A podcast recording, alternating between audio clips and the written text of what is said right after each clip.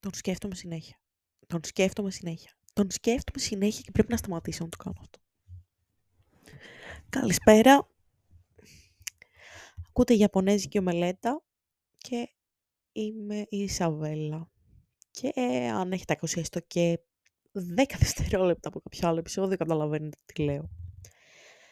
Γενικά, νομίζω οι ορμόνες μου έχουν τρελαθεί και από το πρωί στο βράδυ σκέφτομαι τον πρώην μου που έχουμε να μιλήσουμε κοντά τέσσερις μήνες και διαρκώς αναρωτιέμαι τι κάνει και κάνω όλα αυτά τα σενάρια στο μυαλό μου που δεν θα ισχύσουν ποτέ στην πραγματικότητα γιατί είναι αυτό που σε κάποια φάση μπορεί να σε τυφλώνει οι ορμόνες ή τα θέλω σου, ε, τα συναισθήματά σου και ξεχνάς ε, το ποιος είναι κάποιος και απλά θυμάσαι ε, την αίσθησή του ή το τι θα ήθελες στη ζωή σου αυτή τη στιγμή.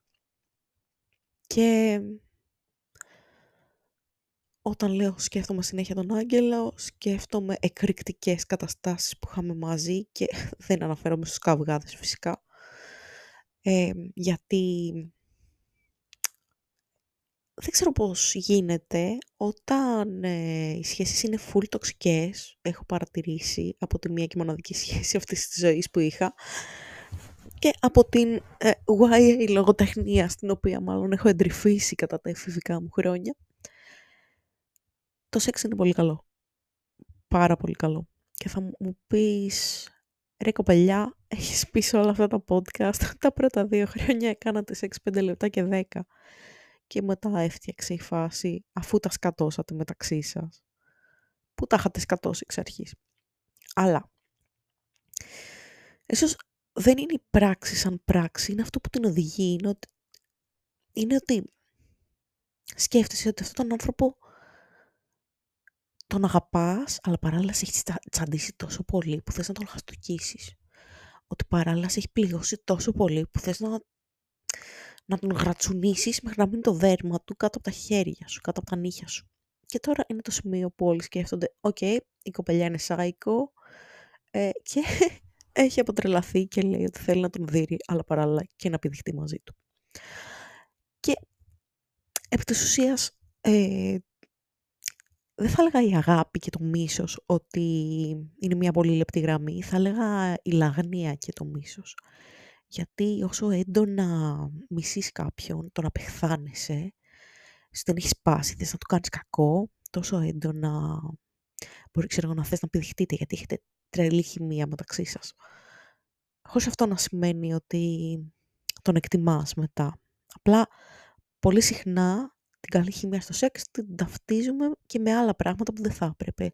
Λες πω νιώθω τόσο άνετα μαζί του γυμνή και κάνουμε πράγματα και άρα τον αγαπάω, άρα τον θέλω, άρα μου λείπει, άρα μήπως παρεξήγησα όλα αυτά τα πράγματα που γινόντουσαν, μήπως δεν ήταν τόσο κακός, μήπως ήμουνα εγώ κακιά, μήπως ε, ήμουνα λίγο υπερβολική και λίγο παραποιεί στην πραγματικότητα, γιατί από τη ουσία σου λείπει αυτή η αίσθηση του απαγορευμένου που είχες μαζί του στο σεξ. Και δεν ήταν το απαγορευμένο γιατί ε, ξέρω εγώ, ήσασταν παράνομο ζευγάρι, οτιδήποτε. Ήταν απαγορευμένο γιατί από την πρώτη στιγμή που άρχισαν να πάνε κατά τα πράγματα μεταξύ σας, ήξερες ότι αυτόν τον άνθρωπο έπρεπε να τον χωρίσεις και να έχετε άλλες ζωές, χώρια.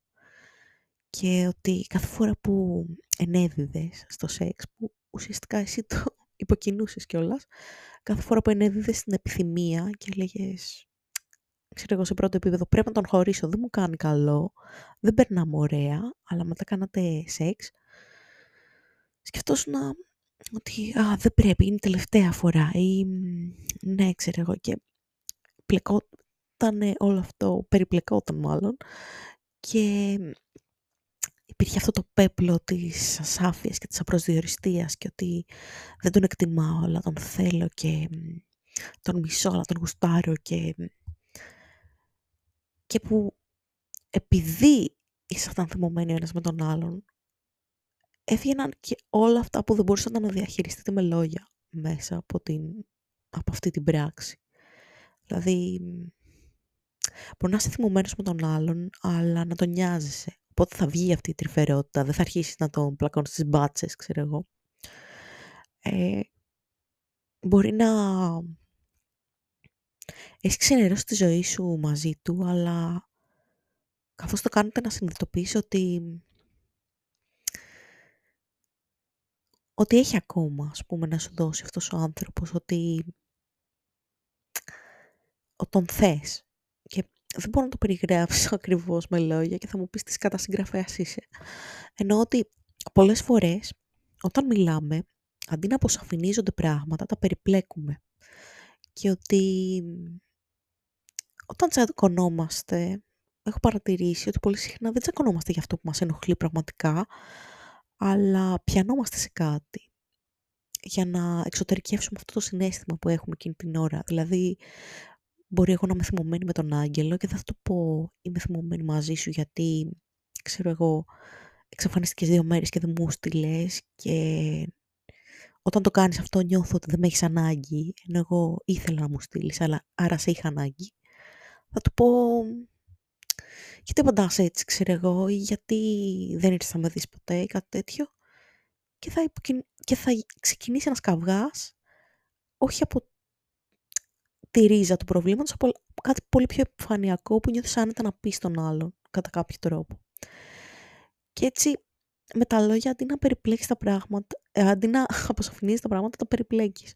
Γιατί για κάθε αλήθεια είναι άλλα 9 ψέματα ή άλλες, μισέ, ή άλλες 10 μισές αλήθειες.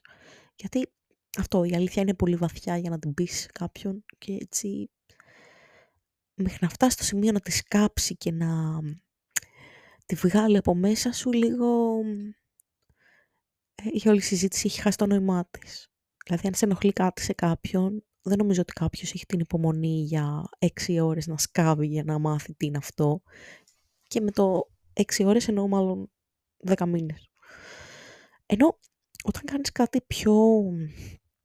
Ε, που βασίζεται περισσότερο στα ένστικτα, θα έλεγα. Έψαχνα το primal στα ελληνικά, αλλά δεν μου έρχεται η λέξη, γιατί τόσο αμερικανάκι είμαι.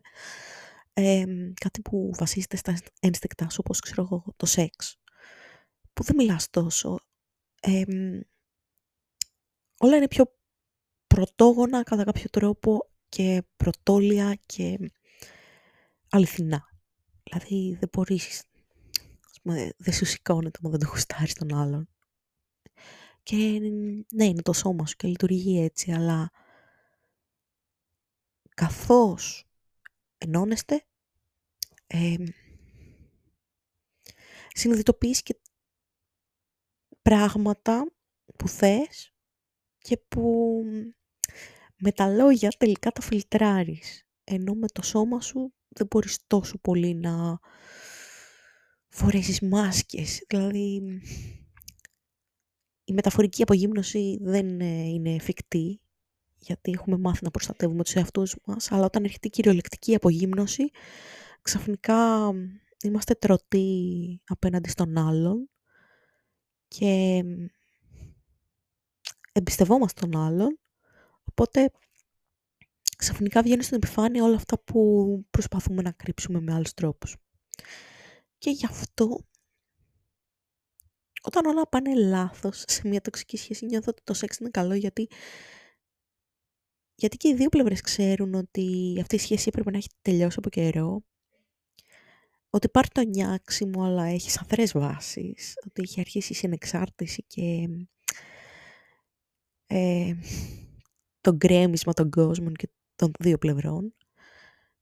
Και το μόνο που έχει μείνει είναι αυτή η ένωση, η οποία συμβαίνει δύσκολα πλέον και το σεξ είναι η μόνη κυριολεκτική φορά που συμβαίνει εν τέλει, γιατί η ψυχική ένωση έχει αρχίσει και ευθύνη, ενώ η σωματική είναι εκεί.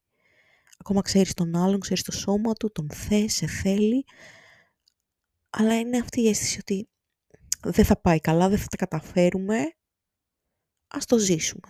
Και όταν φτάσει στο σημείο να το σκέφτεσαι αυτό το ας το ζήσουμε και να σκέφτεσαι ότι αυτή η φορά μπορεί να είναι η τελευταία φορά ή η επόμενη, ή δεν θέλω να είναι τελευταία φορά, θα το παλέψω λίγο ακόμα, ενώ δεν θα έπρεπε να το παλέψει καθόλου, ε, κάπως δημιουργεί αυτή την αίσθηση του απαγορευμένου και του λάθους που εξητάρει και καυλώνει γενικά. Και γι' αυτό ήταν καλό, γιατί δεν έπρεπε να γίνεται καν. Και γιατί γινόντουσαν και διάφορες άλλες μαλακίες κατά καιρούς και γενικά είναι αυτό που είπα, το απαγορευμένο.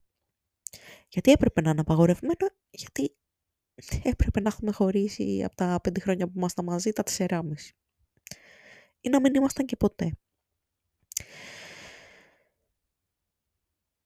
Και φυσικά, όταν σκέφτεσαι το σεξ με κάποιον που είσαι να τον δεις καιρό και το σεξ έχει να γίνει άλλο πόσο καιρό και ουσιαστικά το έχεις ξεχάσει, μόνο μια αίσθηση θυμάσαι, ε, δεν είναι επειδή σκέφτεσαι πραγματικά το σεξ, γιατί αυτό, οι σκέψεις είναι πολύ απατηλές και μερικές φορές λέμε ψέματα ακόμα και στον ίδιο μας τον εαυτό. Σκέφτεσαι τις στιγμές που αισθανόσουν κάτι πάρα πολύ έντονο και που το ευχαριστιώσουν και ας ήταν λάθος.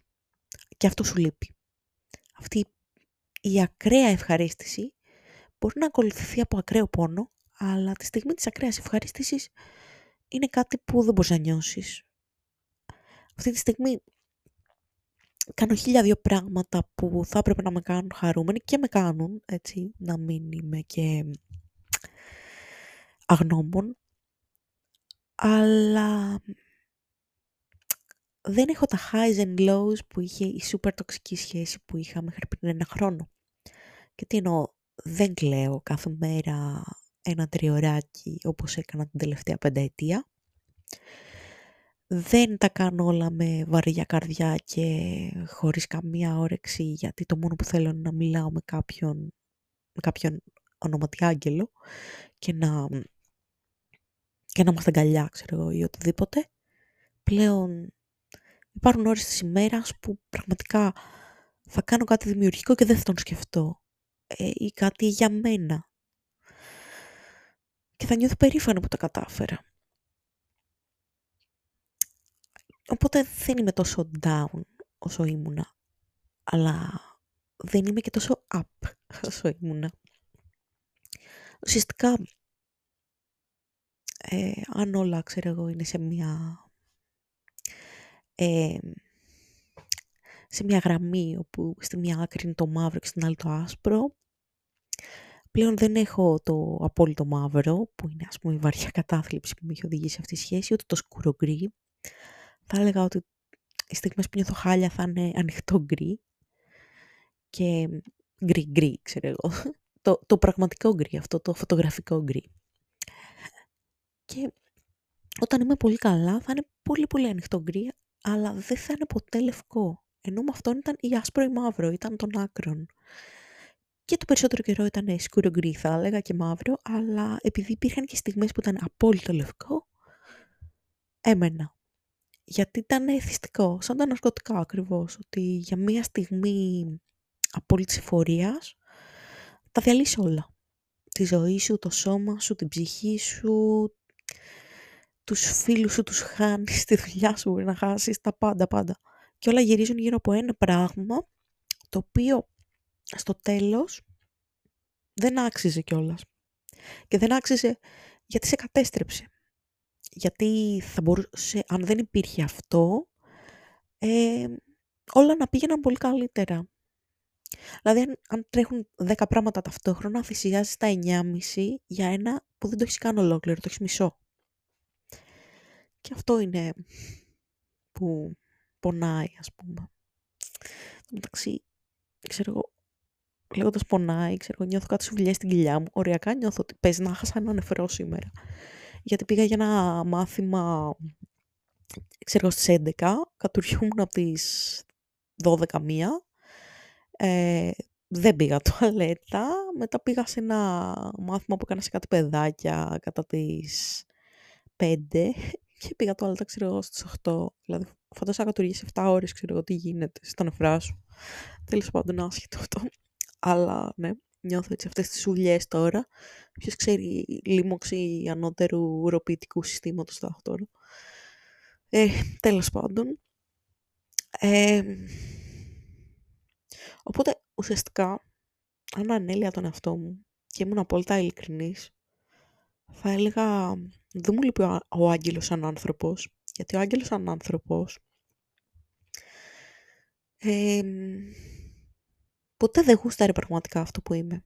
Αλλά εννοώ σε απόλυτο βαθμό, έτσι, να, να λέει η Ισαβέλα, είναι καλλιτέχνης και, και γουστάρω που ζωγραφίζει και γουστάρω που γράφει και γουστάρω που παίζει μουσική και είμαι ok με αυτό και την εκτιμάω σαν άνθρωπο και μπορούμε να ανοίξουμε μια κουβέντα και την εκτιμάω και σαν γκόμενα και θέλω να κάνουμε μαζί αυτό, αυτό και αυτό. Ο άγγελος σαν άνθρωπος, ο πραγματικός άγγελος, ε,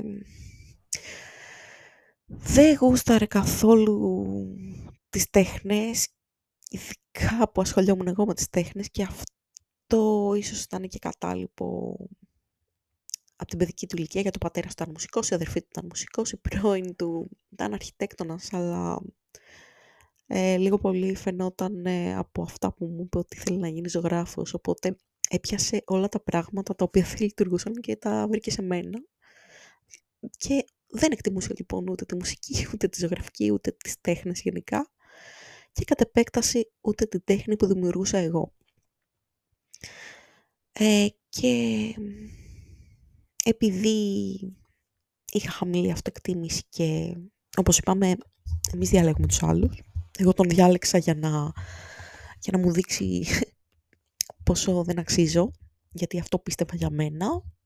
Και αυτός με διάλεξε γιατί ήξερε ότι αυτός δεν αξίζει τόσο πολύ για τον εαυτό του πάντα και ήθελε να βρει κάποιον που να θεωρεί ότι αξίζει περισσότερο και να τον ρίξει. Γιατί αν το κατάφερνε θα ήταν πιο καλά με τον εαυτό του.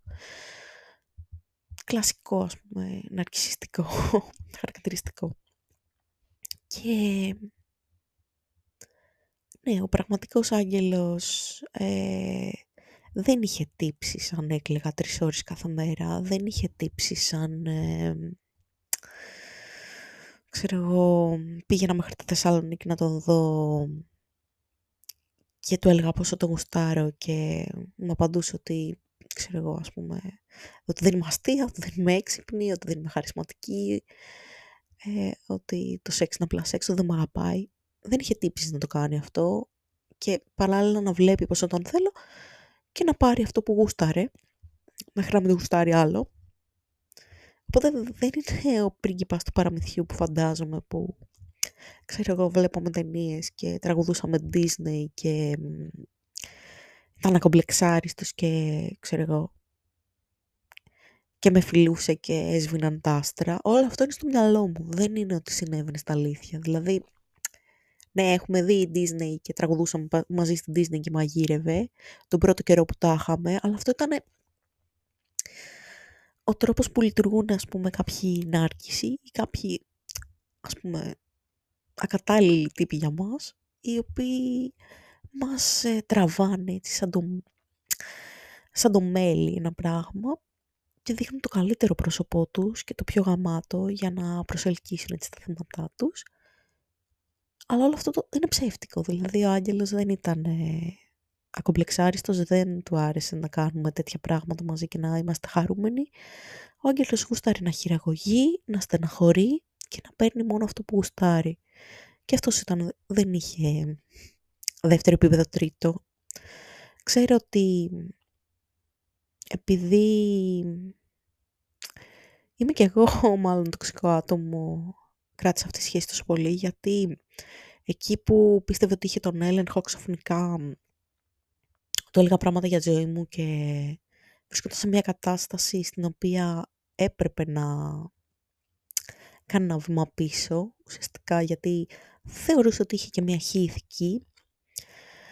Ε, γιατί και εγώ του είχα πει άπειρες φορές ότι δεν ξέρω αν θέλω να είμαι μαζί σου, γιατί στεναχωριέμαι για το ένα για το άλλο, ή σε παρακαλώ θέλω να είμαι μαζί σου. Έπεσα τόσο χαμηλά, τον παρακάλεσα άπειρες φορές. Οπότε, λίγο πολύ αυτή η σχέση ήταν. Ε, τοξική και από τις δύο πλευρές. Έχω ξεσπάσει πάνω του, του έχω πει πολύ βαριά πράγματα. Όχι βαριά προσβλητικά απαραίτητα, βαριά τύπου συμβαίνει αυτό στη ζωή μου, μπαμ και να σκάσει σαν βόμβα, ας πούμε, και να, και να πρέπει να λειτουργήσει σαν άνθρωπος, ξέρω να με παρηγορήσει. Ενώ αυτό που ήθελε ήταν ντάντεμα, ξέρω εγώ. Οπότε, ναι, δεν μου λείπει ο ίδιος ο άνθρωπος που με έκανε να κλαίω και να στεναχωριέμαι και να νιώθω ότι δεν αξίζω.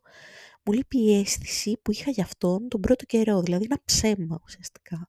Αυτό το ότι ε, θέλω να μιλήσουμε με κάποιον και να δούμε ταινίες και να κάνουμε σεξ και να περνάμε γαμάτα. Το οποίο πόσο έγινε, τρεις εβδομάδες, ένα μήνα, πέντε μήνες, όσο τα είχαμε. Ε, λοιπόν, τα επόμενα τεσσερά μισή χρόνια δεν γινόταν ακριβώς έτσι. Μία φορά θυμάμαι ότι είχαμε κάνει σεξ και μου είχε πει δεν ήθελα, ξέρω εγώ, σχεδόν με βίασες. Και του λέω μετά από τρεις μέρες, τέσσερις, ότι μου είπες αυτό το πράγμα και με στεναχώρησε πάρα πολύ και το σκέφτομαι και σκέφτομαι πόσο φρικτός άνθρωπος είμαι για να μου πεις κάτι τέτοιο. Και λέει, δεν είπα κάτι τέτοιο, το φαντάζεσαι, το είδες στον ύπνο σου, δεν μπορεί να έχω πει κάτι τέτοιο. Που ούτε το φαντάστηκα ούτε το είδα στον ύπνο μου, αυτό είναι το χειρότερο. Ότι το είπε.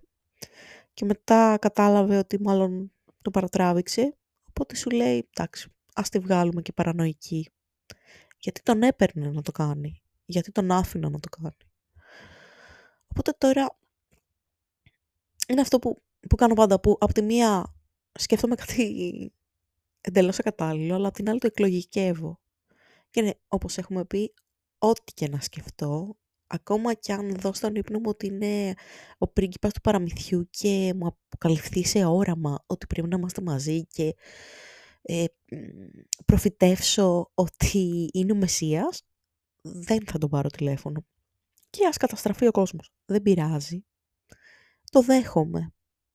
Προτιμώ να καταστραφεί ο κόσμος και εγώ μαζί, ε, παρά να ξαναμιλήσω με τον Άγγελο. Γιατί... Γιατί; Γιατί βασικά; Γιατί καλύτερος ο θάνατος από μία επαφή με κάποιον η οποία θα είναι διαρκώς αθάνατος, αλλά δεν θα έχει και τέλος. Ε, ουσιαστικά, αν καταστρεφόταν ο κόσμος, θα έσβηναν όλα. Θα σταματούσαμε να υπάρχουμε. Αν συνεχίζαμε να μιλάω με τον Άγγελο, θα ήταν κάθε στιγμή σαν να καταστρέφεται ο κόσμος, αλλά δεν θα υπήρχε λύτρωση. Αυτό εννοώ. Η λύτρωση του τέλους και του της παύσης του σύμπαντος και των όλων και του πόνου. Θα ήταν ένας διαρκής πόνος. Οπότε δεν το κάνω. Αλλά παρόλα αυτά είναι οι ορμόνες, είναι ο καιρός που είμαι μόνη μου, είναι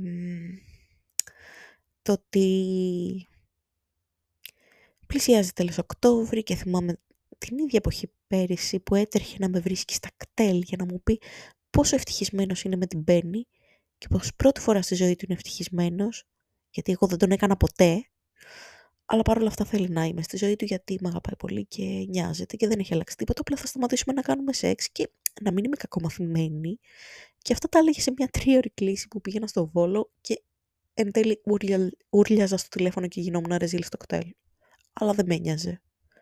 Γιατί, ναι, ο τοξικός και η τοξική μαζί.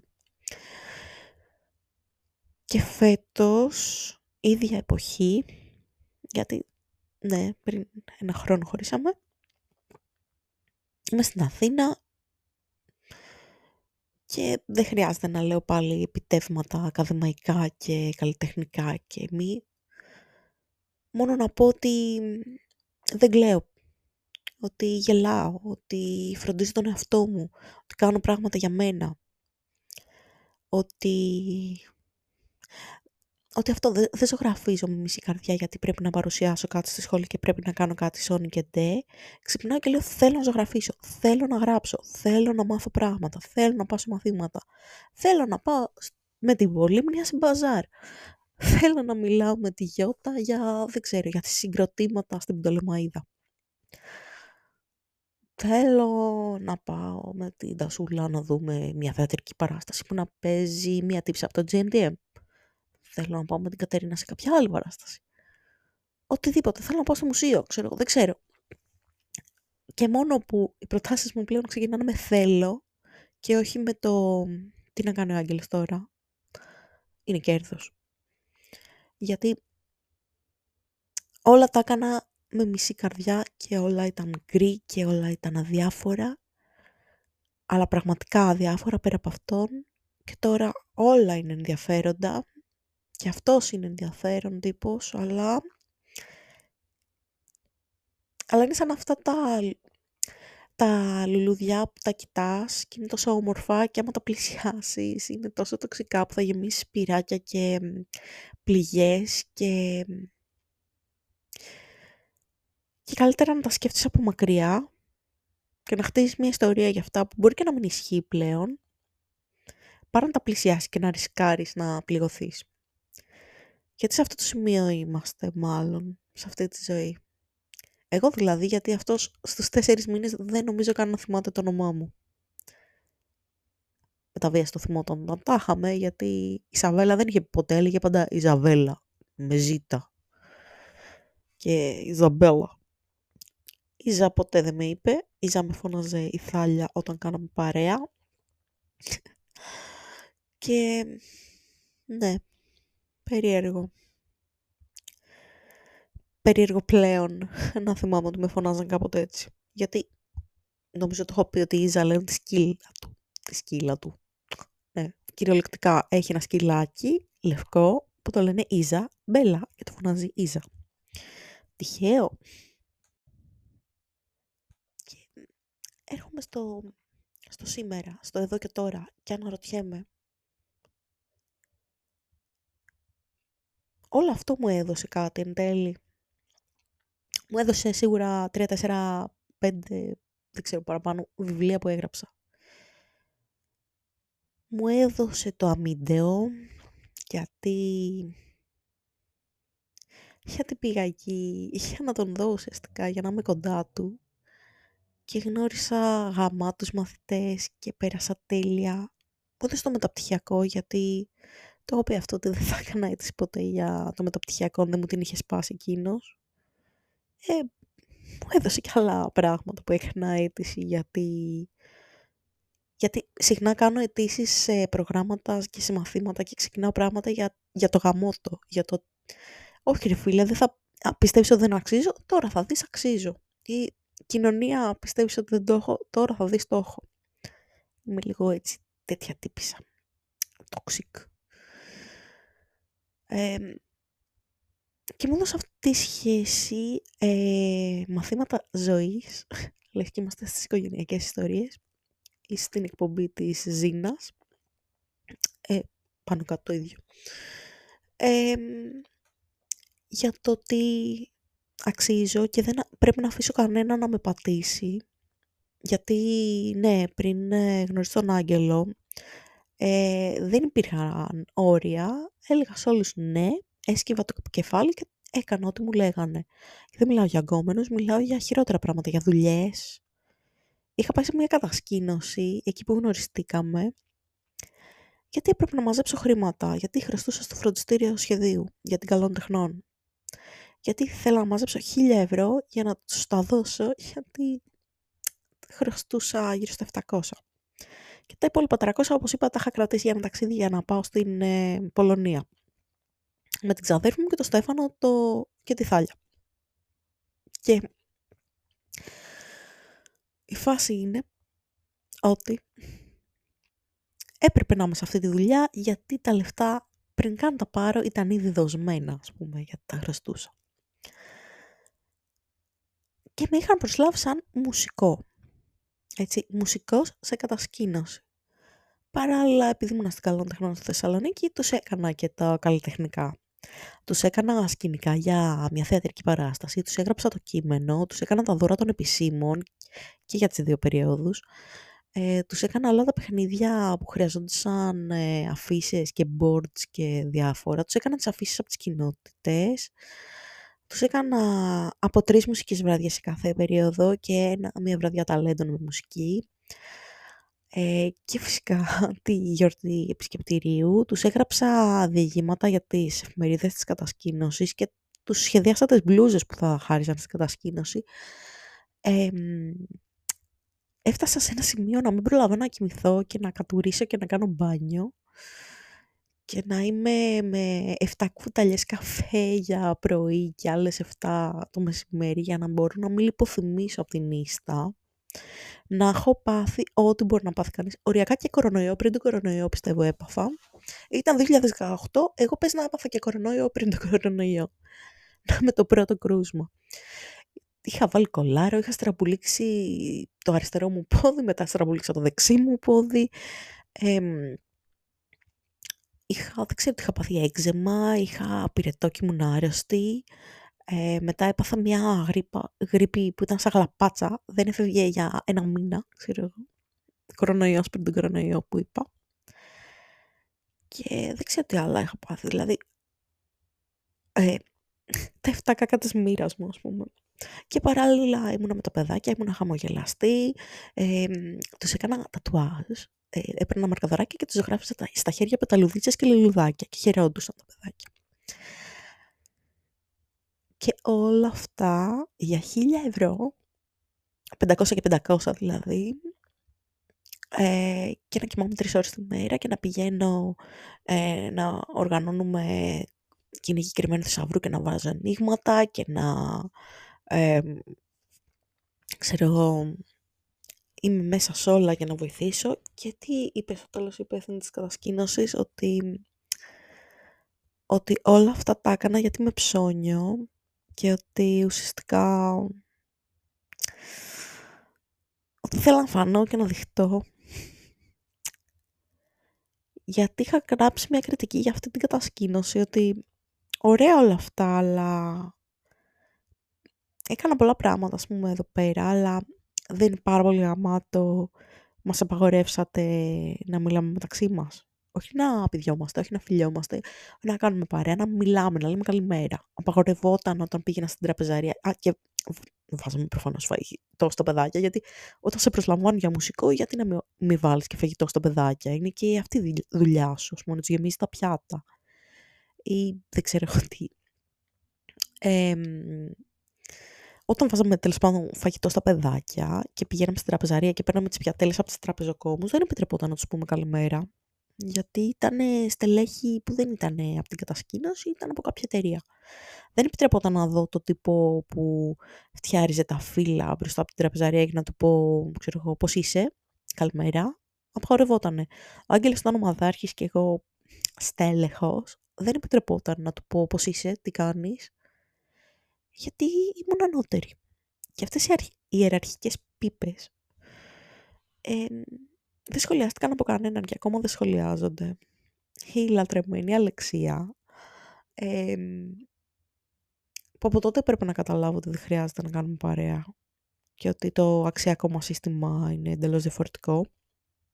Όχι από τις χιλιάδες φορές που εξαφανιζόταν και εμφανιζόταν μόνο όταν είχε θέματα με τους γκόμενους, για να την παρηγορήσω. Πιο πριν, ε, όταν, ε, ξέρω εγώ, μου λέει πότε έγραψες, ε, θα πάω να τα πω ένα χεράκι λέει, στην υπεύθυνη που, που σε έκραξε, που, το, που έγραψες αλ, ε, αληθινή κριτική και δεν είπε ποτέ τίποτα. Γιατί ήθελε να πιάσει δουλειά στην τράπεζα μετά από την κατασκήνωση, γιατί ήταν ε, κατασκήνωση της τράπεζας και, και ήταν και λίγο βίσμα, οπότε έκανε μόκο.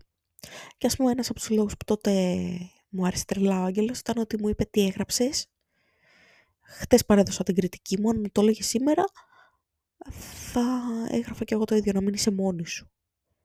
Και δεν το είπε σαν την Αλεξία χήμα στο κύμα. Μόλις παρέδωσα αυτή την κριτική και ήμουν δακτυλοδεικτούμενη, ήταν ο μόνος που μου πιάσε το χέρι και μου μιλούσε εκεί το βράδυ, αυτός και μια άλλη κοπέλα, η Ραφαέλα, ενώ όλοι οι άλλοι με κάναν πέρα γιατί σκεφτόντουσαν ότι θέλουν να τους ξεχαπάρουν στην κατασκήνωση. Δηλαδή, κάνεις πέρα κάποιον, τον πετάς για 500 ευρώ. Για 500 ευρώ που θα βγάλεις ίσως αν σε πάρουν σε ένα χρόνο από τώρα στην κατασκήνωση. Γελιότητες. Βασιλική, αν με ακούς, είσαι σκουπίδι. Ήθελα να το πω πάντα αυτό. Βασιλική ήταν υπεύθυνη χειροτεχνία στην κατασκήνωση μαζί με τη Μαρία. Δεν κάνανε ποτέ τίποτα. ήταν δασκάλες, πήγαν εκεί για αγκομένισμα. Ε, δεν έπιανε το χέρι τους όπως είπανε, οπότε όλα αυτά που προανέφερα τα έκανα εγώ γιατί δεν έπιανε το χέρι τους, αλλά αυτές πληρώθηκαν. Πήραμε τα ίδια λεφτά και εγώ έκανα και τη δική τους δουλειά. Και στο τέλος έγινε τόσο γλίτσα για να την ξαναπάρουν. Γιατί εκεί πέρα μπορούσε να γκομενίζει.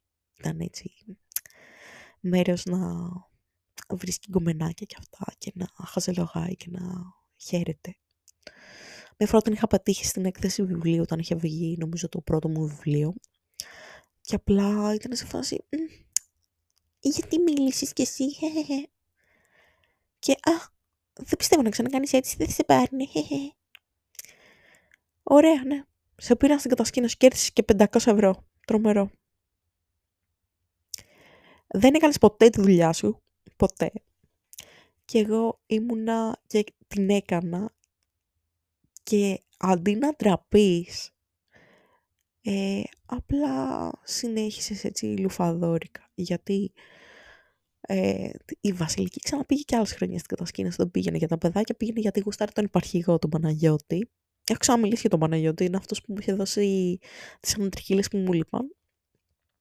Ε, και, και τότε με σώκαρε ότι υπάρχουν άνθρωποι οι οποίοι είναι τόσο ξεφτύλες, ότι ξέρω εγώ, δεν κάνεις τη δουλειά σου, πας με απλά για να κάνεις γνωριμίες εκεί πέρα και παρόλα αυτά καταφέρεις να σε γλίτσας και να κατηγορείς και αυτούς που κάνουν τη δουλειά τους και να τους εκμεταλλεύεσαι και τους λες και ηλίθιους που πάνε πραγματικότητα. Και ναι, εντάξει, μπορεί να ήμουν και ηλίθια, γιατί μπορούσα να μην πω ότι αυτό το πράγμα που κάνανε ήταν τέρμα φασιστικό. Ε, και να με παίρνουν κάθε χρόνο σε αυτή την κατασκήνωση και να έχω κάποια στάνταρ λεφτά και whatever, ας πούμε. Για όσο ήμουνα τύπου 25-26, ας πούμε, γιατί πιο πέρα δεν νομίζω τέτοιες δουλειές να μπορεί να κάνει κάποιος ε, σοβαρά για τα λεφτά. Ε, το αλλιώς να πας σε κατασκήνωση μόνο γιατί την αγαπάς σαν μέρος, γιατί είσαι παλιά κατασκηνωτής, γιατί whatever. Ε, αλλά στα 31 δεν νομίζω να έπιανα δουλειά σε κατασκήνωση.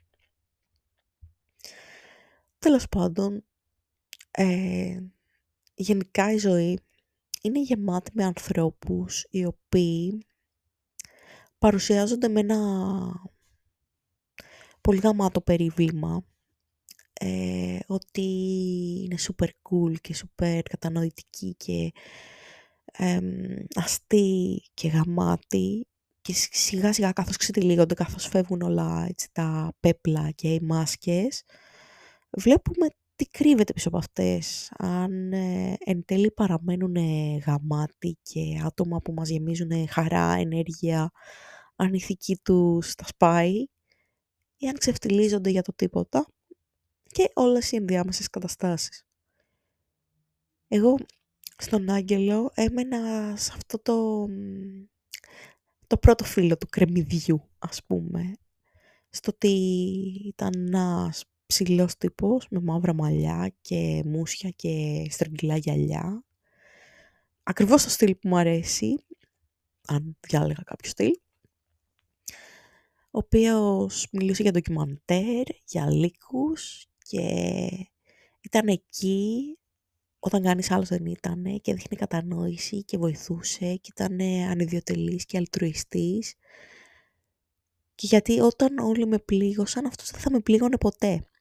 Και μετά από όλα όσα έχω πει για τον Αγγέλο καταλαβαίνετε ότι αυτό είναι το απόλυτο ψέμα. Δηλαδή, εντάξει, ναι, είναι ψηλός μελαχρινός, δεν είναι ότι είναι κοντός ξανθός. Αυτό είναι αλήθεια, εντάξει. Αλλά με έκρινε για τα πάντα όχι τότε που ήταν εύκολο που οι άλλοι κάναν όλη πέρα γιατί, ξέρω εγώ, ας πούμε γιατί θέλανε μια δουλίτσα. Με έκρινε για τα πάντα όταν του, όταν του ήμουν κάτι που για αυτόν, όπως είπε, ήμουν το πιο σημαντικό άτομο στη ζωή του.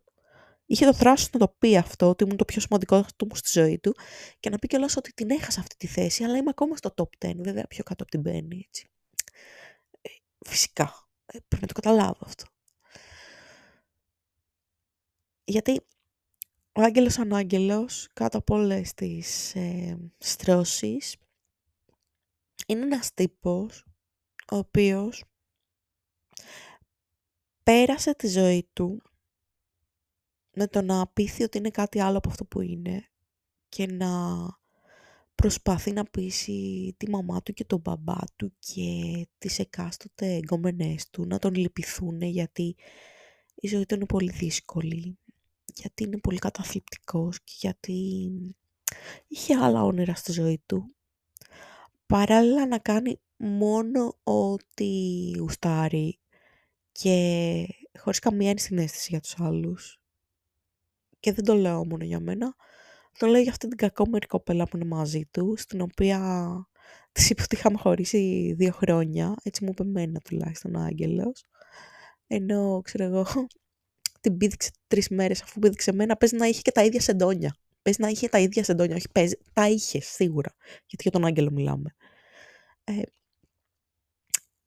που σίγουρα θα την είχε πηδήξει και πιο πριν και δεν θα το ξέρα, αλλά θέλω να πιστεύω ότι είχε λίγη τσίπα ότι είναι ο τύπος που ναι, της είπε ότι είχαμε χωρίσει δύο χρόνια που ποιος ξέρει τι της είπε για μένα που σε μένα έλεγε ότι ήταν τόσο κακομοιρούλης και πληγωμένος και καταθλιπτικός που δεν βγήκε από το σπίτι του δύο χρόνια και γι' αυτό δεν τα πήγαινε καλά στο πανεπιστήμιο. Και επειδή έμαθε πολύ αργά ότι είχε και ένα μεγαλύτερο αδερφό που ο αδερφός μου μου είπε ότι ο Άγγελος το ξέρει αυτό από τα 12 που στην κοπέλα του στο πρώτο έτος, ποιος ξέρει τι της έκανε, που, που η μάνα του το αγόρασε σπίτι γιατί τον λυπήθηκε στην καραντίνα, γιατί, γιατί το παίζει χωρισμένος μαζί μου και καταθλιπτικός. Ενώ δεν ήταν, έτσι, γιατί τα είχαμε ξαναβρει τότε. Και που γενικά κάνει bend σε καταστάσεις για να εκμεταλλευτεί τους άλλους χωρίς τύψεις για να πετύχει το σκοπό του. Η κοπελίτσα που είναι μαζί του τώρα την άφησε για να πάει στην κεφαλονιά ένα τρίμηνο για εθελοντισμό στα 29 και το ίδιο έκανε σε μένα όταν ήταν 28. Και το ίδιο έκανε στην κομμενά του όταν ήταν 18 με την κατασκήνωση. Δηλαδή είναι τρελό. Κάνε αυτό που γουστάρει χωρίς τύψεις. Και εμείς πιστεύουμε ότι είναι ένα ευαίσθητο λαβόμενο αγόρι που πρέπει να το φροντίσουμε. Και δεν είναι. Ένας τύπος που ξέρει πάρα πολύ καλά τι κάνει και ξέρει ότι πιάνει πολύ να σε λυπούνται. Οπότε αυτό πλασάρει ότι είναι λίγο σπασμένος και πληγωμένος για να πες θύμα και να νοιαστείς και μετά να σε κάνει το γουστάρι γιατί είναι master manipulator. Οπότε πρέπει αυτή τη φλούδα του κρεμμυδιού που σκέφτομαι το παθιασμένο σεξ που κάναμε και τη μία και μοναδική φορά που μαγείρεψε μακαρόνια με έτοιμη σάλτσα πέστο της μαμάς του και έβαλα από πάνω κυβάκια κεφαλοτήρι γιατί βαριόταν να τρίψει το τυρί Πρέπει να σταματήσω να τη σκέφτομαι αυτή τη φορά ως ας πούμε γαμάτη στιγμή της σχέσης μας που τραγουδούσε το σκοτάδι του Άδη και πέρα, δεν ξέρω πώς λέγεται αυτό. Τέλος πάντων, την Παναγία των Παρισίων, κάτι που τραγουδάει φρόλο. Ε, πρέπει να, σκεφτώ, να σταματήσω να σκέφτομαι αυτές τις δύο ώρες από τα πέντε χρόνια που ήμασταν μαζί και δεν ξέρω τις χι φορές που κάναμε σεξ που από αυτές όλες μπορεί να θυμάμαι τις δύο στιγμές ας πούμε γιατί έχει κάνει και άλλα ε, που δεν ξέρω, δηλαδή μόνο ο Mr. Bean θα τα έκανε αυτά σεξουαλικά. Δεν έχω, όπως είπα, και τρελή εμπειρία, έχω μόνο τον Άγγελο, αλλά άμα κάτι είναι λάθος, είναι λάθος και το καταλαβαίνεις, πιστεύω. Και ναι, πρέπει να σταματήσω να σκέφτομαι αυτόν τον τύπο, πρέπει να σταματήσω να σκέφτομαι άτομα που είναι μικρά και λίγα και που και που δεν έχουν αξίες ε, και ιδανικά, δεν πιστεύουν στη φιλία, στον έρωτα, ε, στην αγάπη, πιστεύουν στο χρήμα, στο κέρδος και στο, στην καλοπέραση. Όλοι θέλουμε να περνάμε καλά, όλοι θέλουμε να έχουμε λεφτά,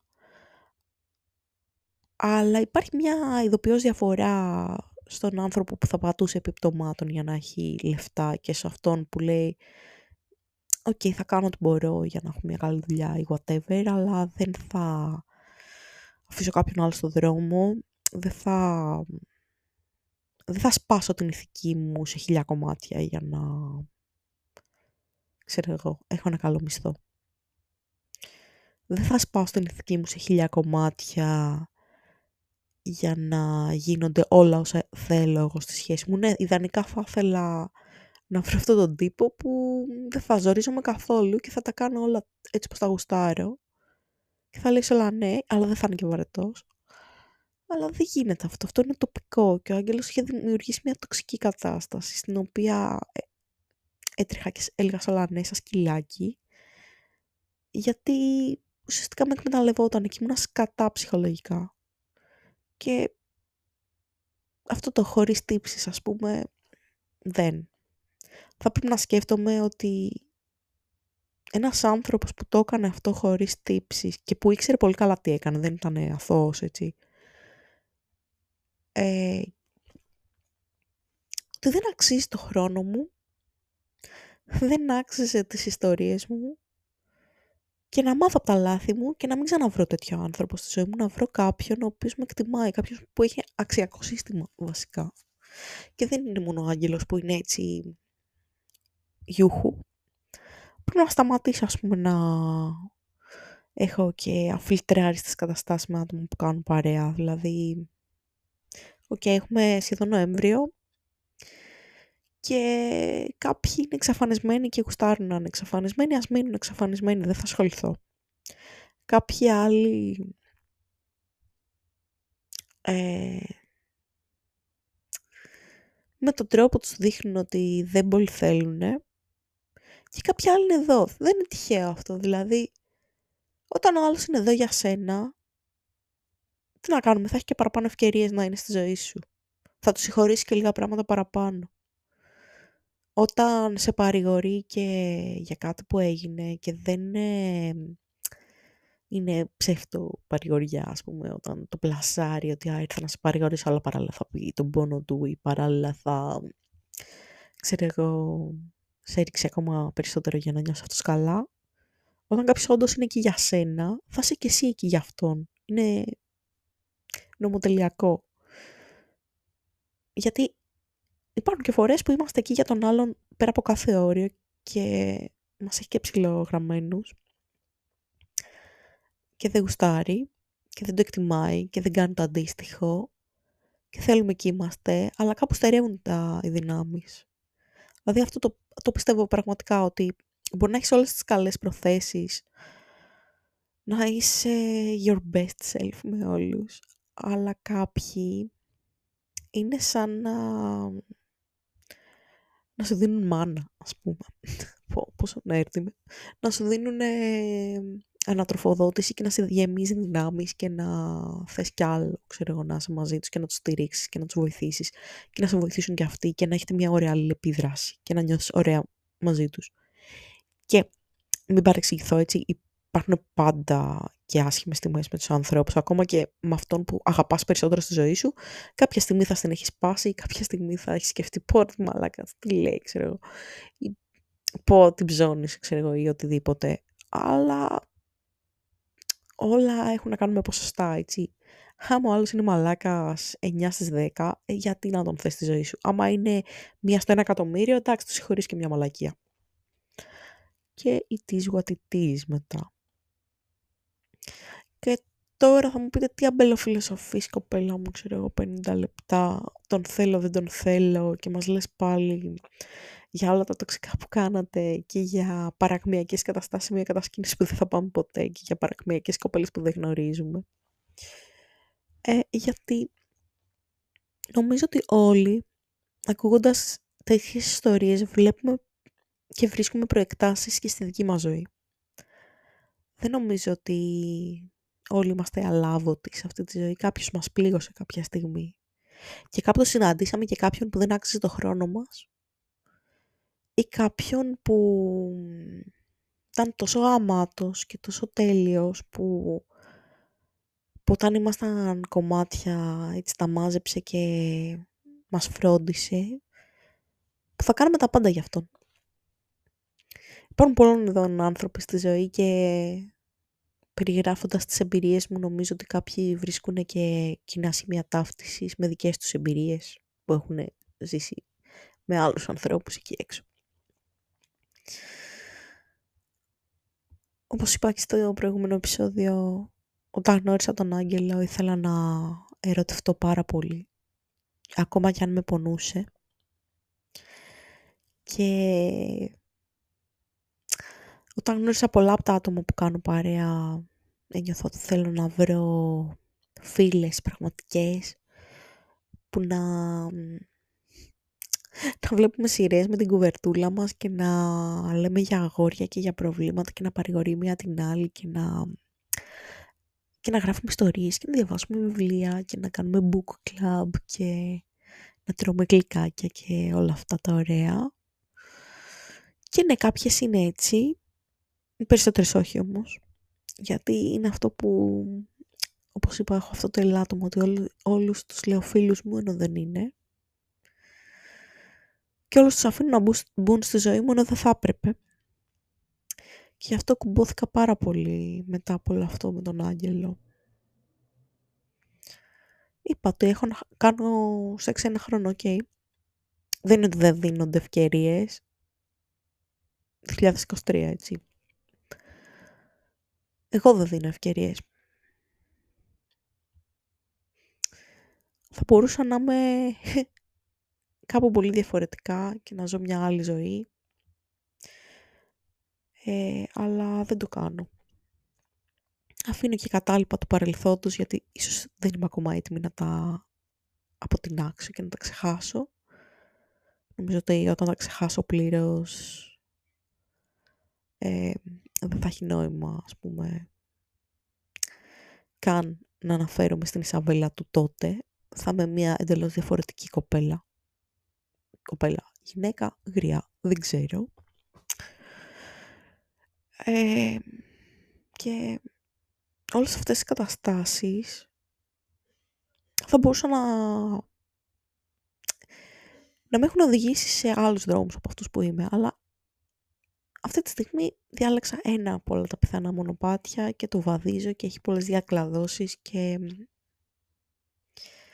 και είμαι ok με αυτό, ας πούμε, και προσπαθώ να κάνω αλλαγές, αυτές που δεν με βρίσκουν ok και τόσες διακλαδώσεις υπάρχουν, δηλαδή αν θέλω να αλλάξω κάτι κάπου θα στρίψω και ακόμα και αν χάσω το δρόμο μου νομίζω ότι θα βρεθώ κάπου που θέλω κάποια στιγμή. Ε, σήμερα, έτσι στο τέλος το, το λέω για φινάλε. Σήμερα πήγα κάπου και έκανα ένα μάθημα και θυμήθηκα ποια ήμουνα πριν 12 χρόνια. Σοκ. Τότε ήμουνα μια άλλη. Είχα άλλες προτεραιότητες. Και έσκασα στο μυαλό μου σκέψεις τύπου γιατί άρχισα την καλών τεχνών και γιατί γούσταρα να ζωγραφίζω τόσο πολύ και γιατί γούσταρα να γράφω τόσο πολύ. Ποια ήταν η αφετηρία όλων και,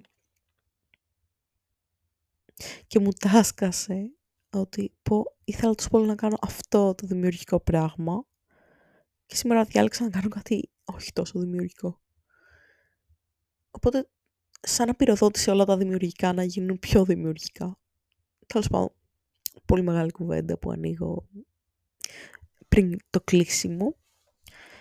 Θα σας αφήσω γιατί πρέπει να κοιμηθώ, γιατί αύριο έχουμε συνάντηση στην Καλών Τεχνών για τις πλατφόρμες που θα γίνουν τώρα, τύπου Πέμπτη Παρασκευή, Σάββατο, Κυριακή να δούμε πώς θα είναι αυτή η τράπουλα που έφτιαξα και θα εκτεθεί εκεί και τα σκόρπια φύλλα της τα οποία τύπωσα μεγάλα και τι άλλο θα εκτεθεί εκεί και από εβδομάδα θα αρχίσουν άλλες δύσκολες καταστάσεις για από αύριο μετά την 28η και να δούμε πόση δύναμη έχω για να τις αντιμετωπίσω. Μπορεί και καθόλου, δεν ξέρουμε. Τέλος πάντων. Γεια σας από μένα. Ε, μπορεί να ξεκίνησα το podcast λέγοντας θέλω τον Άγγελο. Μου λείπει ο Άγγελος, δεν ξέρω τι είπα. Αλλά δεν μου λείπει ο άγγελος, μου λείπει η αίσθηση του να, να μπορώ να μιλάω με κάποιον με τις ώρες, να, να εκτιμάω κάποιον τόσο, όσο τον εκτίμησα όταν τον γνώρισα. Αυτό μου λείπει. Να βρω κάποιον και να μιλάμε με τις ώρες. Όπου κι αν είναι, έτσι κάνω ένα συμπαντικό κάλεσμα στο ε, εξαφανισμένο αγόρι που δεν γνώρισα ποτέ. Βρες με και έλα να μιλήσουμε με τις ώρες. Γεια σας και καλό βράδυ. Αν περάσετε από τις πλατφόρμες στην Τεχνόπολη, να μου πείτε πώς σας φάνηκε η μόβ μου τράπουλα. Γεια σας.